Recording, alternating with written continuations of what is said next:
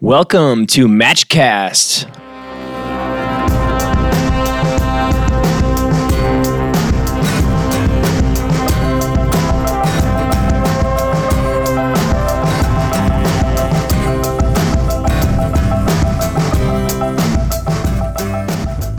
I'm Brian Davidson. Chris Madden. What's going on, Chris? Uh, not much. All good. Same as last time. All right. And we are here to talk today a little bit about analytics with you guys. One of our favorite topics. So, we're going to start off, obviously, with Google Analytics. If you haven't heard of Google Analytics, I'd be shocked that you're listening to this podcast. Google Analytics still remains kind of the one on one for analytics, and every site needs to have Google Analytics on it. Yeah. So it, it is the most basic have to have for any modern business that has any sort of web presence, which is which is most. And then having Google Analytics on your site is one thing. Taking the first step to making sure a couple of the basic things are set up is is a different issue. We spend so much of our day in Google Analytics. We we love it. It's it's great for many many reasons. Uh, that said, there's a couple of shortcomings that we certainly our analytics work extends far beyond Google Analytics, and we'll get into reasons why and, and actually some steps that Google may be taking to try to change that. They have a veritable monopoly on web analytics, at least in the West and the US.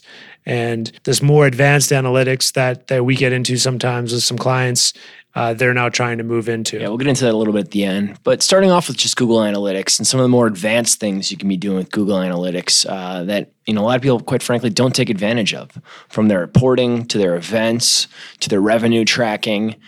There's many, many pieces to Google Analytics that are the right piece for different businesses, and you need to identify what's important to yours and deepen that implementation of Google Analytics to start. Yeah, I mean, for example, some of the first things there that are key Google Analytics capabilities is uh, segmenting your traffic to your to your website based on if they are on desktop or mobile or tablet. I mean, that's something that five years ago everybody was using Google Analytics, and that was much less of an issue. Now it's probably one of the first things we look at when we get access to a new client's analytics is like, all right, let's see what's happening. What's happening on mobile? What's happening on desktop? Where is the traffic? Where are the sales coming from if, if they are a business that does sell online?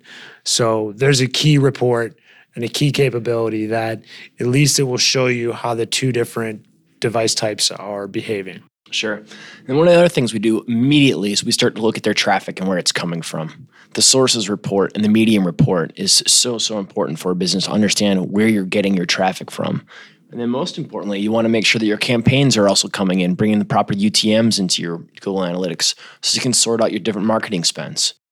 Yeah. So there's this kind of back and forth between diving into Google Analytics, especially at the beginning, and seeing what you can find, and then kind of jumping out of Google Analytics and thinking about your business and thinking about the things that are going on. You've got, you know, say a firm running some social media marketing for you and you want to be able to see that clearly if you're investing money in a firm to do that kind of work for you you want to be able to look at your google analytics and say aha they're properly tagging all these posts therefore when i see a click from this particular post from this firm that i paid we can start to see what we're getting back for that if you've had Google Analytics on your site for a long period of time, it's probably worth going back and taking a look at your implementation.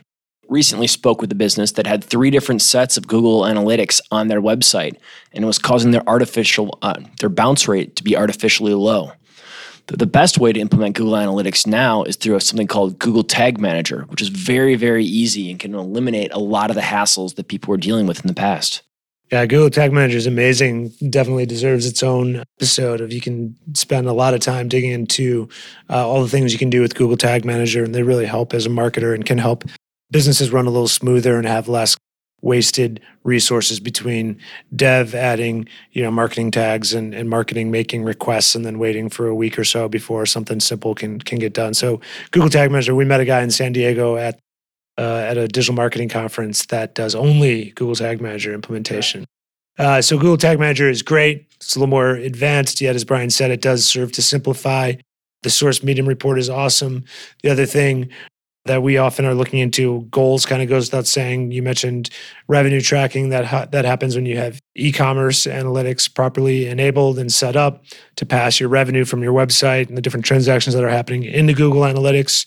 So then you can tie that data to all the other things that analytics can do for you, like mobile versus desktop, source, medium, channel, like Brian mentioned. The other thing we do go to a lot, just because it helps to kind of from a common sense point of view understand what's going on again, is you look at behavior and then landing pages or behavior then or site content.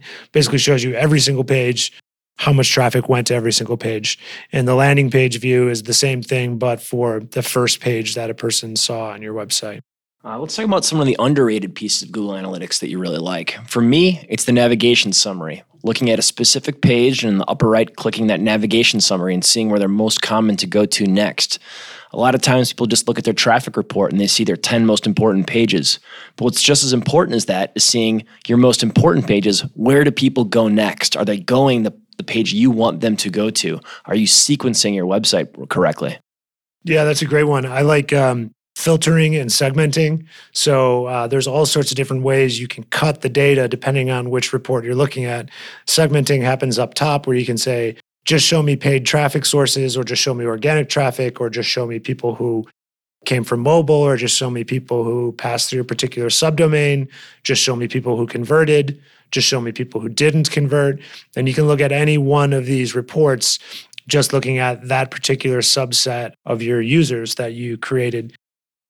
Filters are kind of similar, which usually when you're into a report, for instance, if say you have tons of different refers that are all essentially Facebook, but there's a bunch of different URLs that are Facebook. So, you know, you could have m.facebook, you could have l.facebook, you might have UTMs on the back of certain Facebook links that are causing them to come in different ways. And so while you're looking at a certain report, you really would just want to see the Facebook traffic. So within the filtering capability in the kind of top right of your results, you would write Facebook and then you would just see those results there. So lump everything together.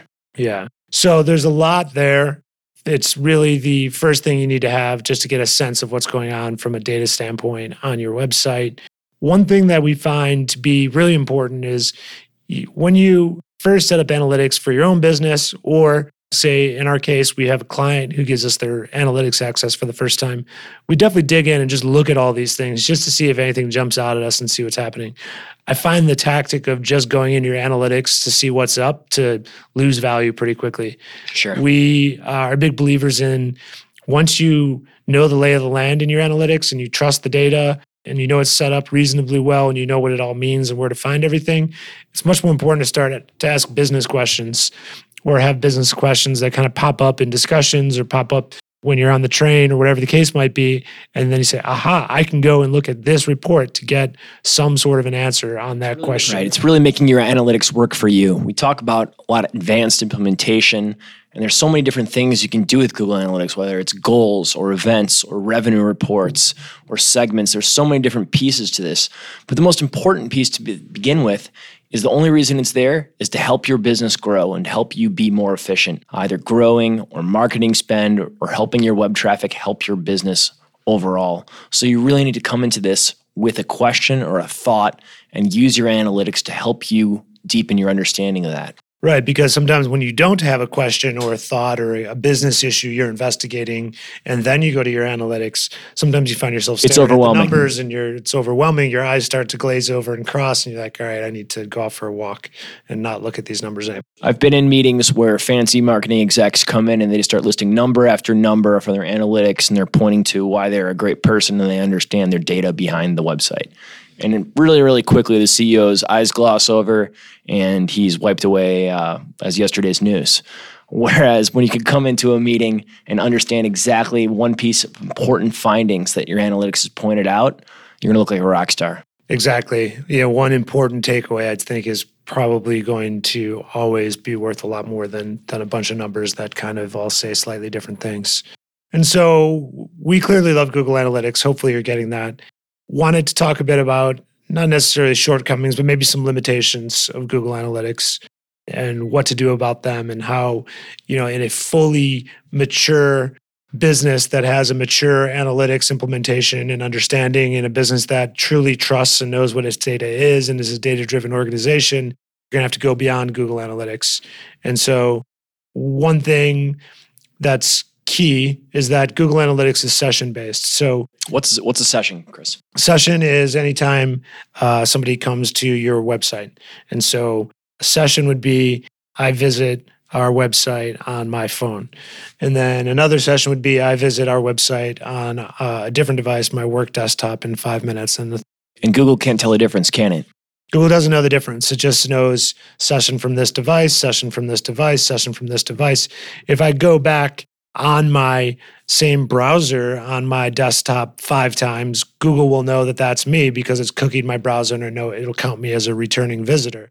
But if you go on Firefox and then come on Chrome separate, separate or then come on user- Internet Explorer, Yeah, separate user each time. So so they're really tracking browsers. and a lot of work computers and workstations in life will clear your cache every single night. Right. They're tracking browsers that have cookies enabled. Exactly. So, uh, so that's a shortcoming. As great as Google Ana- Analytics is, for all the reasons that we we've touched on already, uh, it's a shortcoming, and it's just really important to understand that. So, when you do mention to the CEO this new finding that you came up with and uncovered, and you're very excited about it, you know, someone's going to inevitably ask you some tougher questions about what the data actually means, and you need to understand uh, what the limitations are so that you can uh, present it properly and with the right amount of confidence. Right. So the holy grail is we're moving from session based to people based.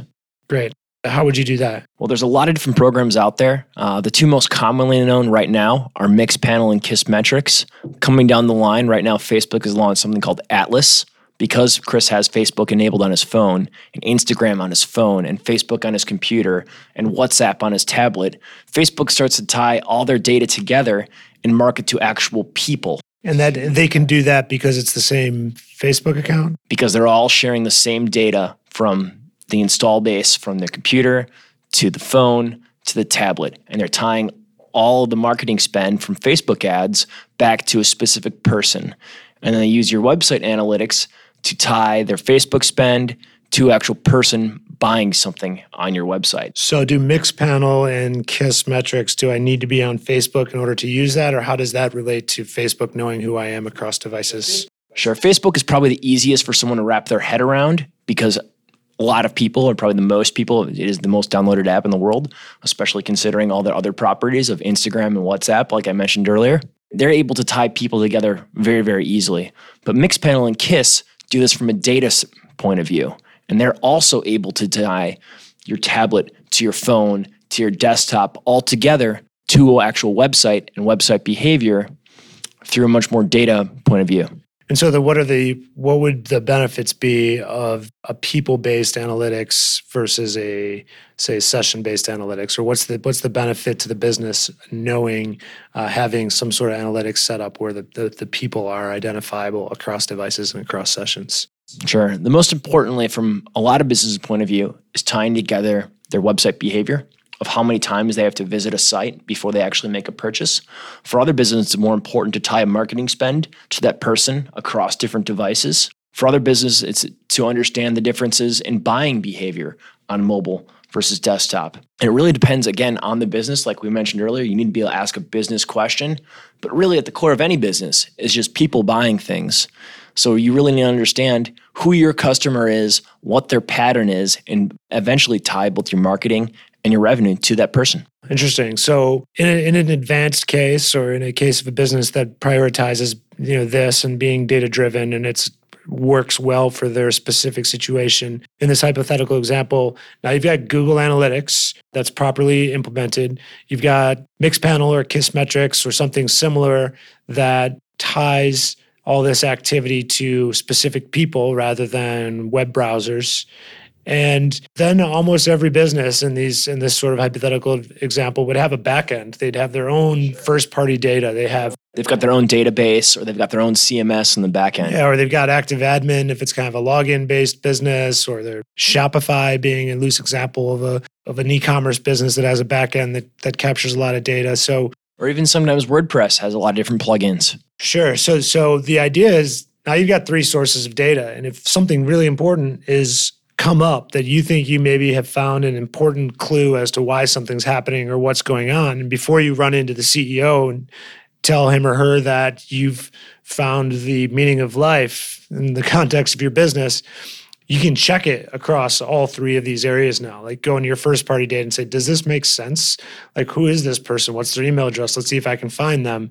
And then you can go back into Mixpanel, kind of see what they've done, when they first signed up, how many times they purchased, whatever it is that you're looking at. It also lets you kind of check your work as you deepen your implementations across different things. Let's say you're enabling revenue data for the first time within Kissmetrics. You can obviously then go to your revenue data within Google Analytics. Do these line up? And you can go to your revenue data on your backend and say, do these line up? Great point. And once you can triangulate that, you can trust the different reporting features within each tool. And then it becomes just a, a really great resource on a go forward basis where you can always have confidence that something's correct or if it's not, you have a way of checking it. Sure. And, and, and Confi- confidence in your analytics is really important. Right, right. Triangulation, one that we talk about a lot. Let's go to about the pod. We're going to do a giveaway every podcast. Uh, what are we giving away today, Brian, on this analytics episode? Well, Chris is the Matchnode sales guru, and his favorite tool to date for matching his sales and uh, uh, pumping up on the Matchnode sales, bringing clients in the door, is using Pipedrive. Yes, Pipedrive. So, been using Pipedrive relatively recently. We're searching for the best way to to deal with a pipeline, and Pipedrive's been amazing. And was, once I discovered it, I started to notice a lot of other people who we like and respect also using it. So, uh, we will give you one free month of Pipedrive. Real quickly, what is Pipedrive? Pipedrive is a CRM and it has a very kind of visually intuitive pipeline where you make up your own pipeline based on the different pieces in your sales pipeline, the different phases of your sales pipeline, and you drag leads and deals kind of from one phase of your sales pipeline to the next. And it really keeps you on track as far as when certain activities are planned for certain leads. It allows you to manage an entire team of salespeople where, you know, if you have 20 people on your sales team, you can kind of see who's doing what, who's got what deals at what phases in their pipeline, and then shows you uh, analytics, stats around, you know, how long people are in certain phases for your closed deals, what's the average sales cycle, all this great stuff. So in this analytics episode, it's definitely a CRM with really good sales pipeline analytics. So yeah, Pipedrive been one of our favorites recently. So if you ask us a question on Snapchat about this episode, our Snapchat is Matchnode, M A T C H N O D E. Ask us a question. We'll answer all the questions that come through, and we will pick our favorite question and uh, give you one month of uh, Pipedrive. And on a quick aside, if you're saying why are they doing this on Snapchat, that's because where your customers are going to be. They're all going to be on Snapchat. I don't like Snapchat. I barely use it. I'm on Snapchat because our customers are on Snapchat. Yeah, I love it. I love Snapchat, and uh, we will um, another. This is like the fourth time we've said subject for another podcast. So uh, we'll talk about Snapchat another time. But we talk about it a lot. Some of us love it, some of us don't. But uh, certainly a, a huge platform, I think, on a go forward basis. So ask us the questions. When Pipedrive. You know what? Let's not make it one month. Let's say make it six months of Pipedrive. We're getting crazy here. Six months of Pipedrive. Uh, well, we're going to wrap up our pod today with some of the important questions and reports that are going to come out of the people based analytics that we just touched on earlier. Initially, we talked about being able to tie your marketing spends and your revenue spends and internet behavior to this type of people thing. But let's dive into some of the, the cool reports that we like to use and show to different companies. One would be a cohort report. So, cohort report breaks your activity. The most common cohorts are time based cohorts. So, basically, you would look at, say, month by month or week by week.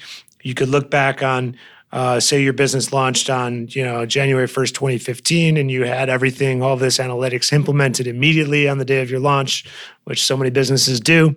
And then you could uh, look back and say, for those people who signed up in January, how many of them are still with us? How many of them are retained? How many of them are still signing in six months out, eight months out, nine months out, 12 months out? Your traffic in Google Analytics might be flat, or it might even be growing. So you've got some mix of, of returning and new visitors. But if you're not retaining those people, that's usually a red flag for a business. In some ways, if you're not retaining people in certain businesses, then nothing else really matters. Absolutely. So a cohort report can can be a great measure for retention. The so that's one that we that we love we use very often. And then things like Mixpanel and Kissmetrics, you can take your cohort reports and segment by source or segment by property. So you can take um, only people who've bought more than two times and look at you know when those people bought for the first time. You could look at people who came in from a Facebook ad or people who clicked on a Facebook ad at any point in their life cycle.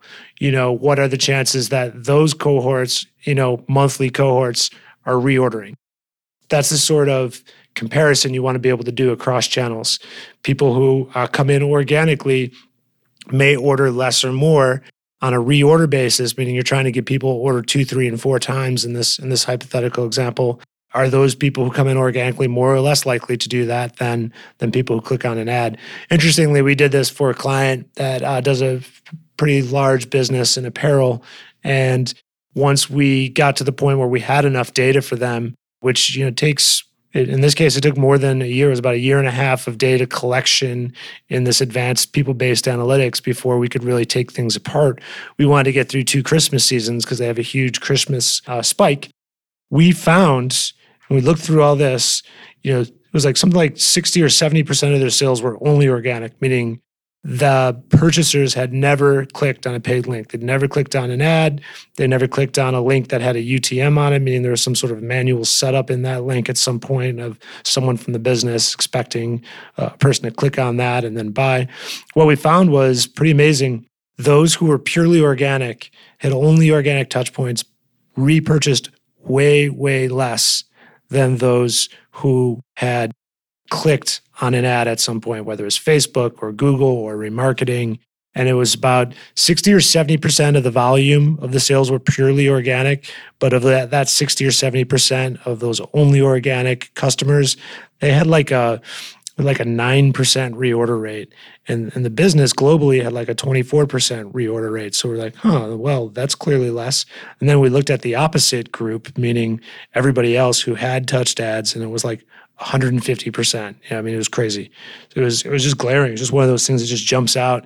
And you know, as an ad agency, it was good to see, and the client I think was a little surprised by it.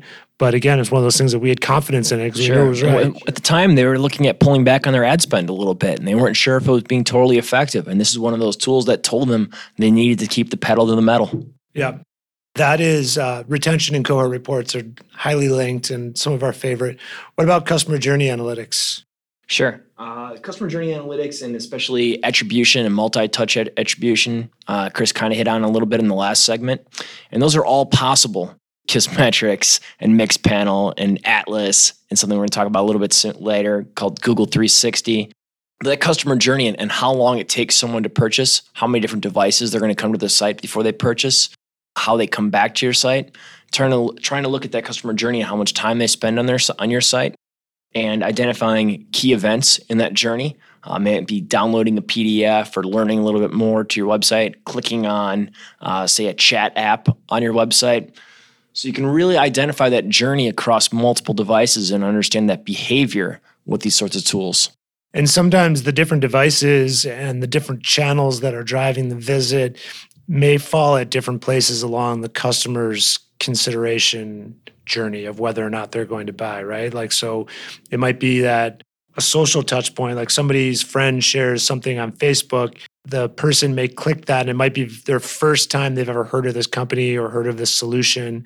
And they're at the very top of their funnel, if you want to use that mental model. They're at the very top of the funnel and they haven't they haven't even considered really purchasing yet, but their friends share and like, whoa, okay, cool. And then maybe five days later, they see it on the side of a bus or something, or they're somehow reminded of it, and they do a search for that particular business or or maybe it's the concept maybe they can't remember the exact name of the company but they remember the idea or where it's located. They'll do a google search will be a brand search. It's like from the business owner's point of view it's like oh they're looking for my business but they might not be able to connect it to the fact that the reason they're looking for your business or they know about it in the first place is because so they found it on Facebook when their friends shared it.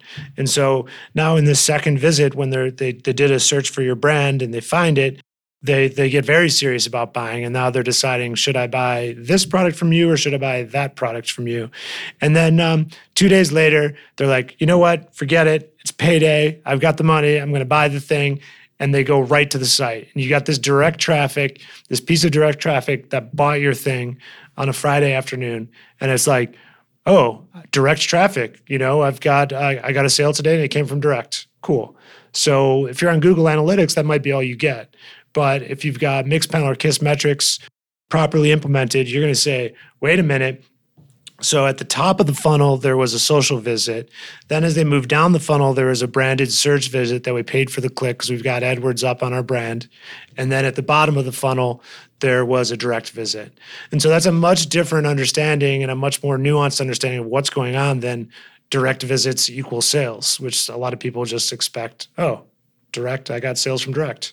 Yeah, they saw my billboard and came to my website. Yeah, exactly. So Google has a great tool that we'll put in the resources on their Think with Google website, which we like. It's really awesome. They have great, great things on there. But it's a tool that basically like you pick your industry, whether it's e-commerce or travel or you know SaaS, and then you, when you pick your industry, it moves the different channels around on a buyer journey timeline. So again, things like social are going to be up front. Things like direct are going to be at the end, being very, very close to your.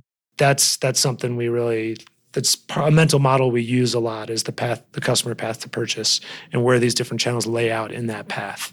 Awesome. Uh, well, then wrapping up real quick, uh, like we mentioned today, uh, we really believe in tools like Mix and Kissmetrics. The more advanced ones are probably uh, Atlas by Facebook that not everyone qualifies for at this point. What's up with Google 360? And that is the uh, red herring in the room right now. Uh, Chris and I are chomping at the bit to get access to Google 360. Google's listening to this, and they no doubt are, please give us a call. Uh, but Google 360 is their attempt to solve uh, a lot of the limitations uh, we talked about earlier with Google Analytics and their session based marketing. Uh, so that's something coming down the pipe people can get really excited about. Uh, but it speaks really, I think, to the importance of this entire topic of why you need to get past session based and really look at people analytics. All right. Well, thank you very much for listening. Thanks, Brian, for your help. Look forward to more podcasts coming with guests Please let us know if you like the podcast. If you don't like the podcast, what other topics you might be interested in that you think we might be able to help with or talk about. We really want to make this something that, that you like. So, and remember, if you are interested in getting some Pipedrive, uh, boost your sales from a visual standpoint, please hit us up on Snapchat. Yeah, Pipe Pipedrive calls itself CRM for small sales teams with big ambitions. So if that describes you, uh, hit us up on Snapchat with questions about this podcast. We'll pick our favorite, not one month, but six months of Pipedrive. Thanks and very we're much. out. See ya.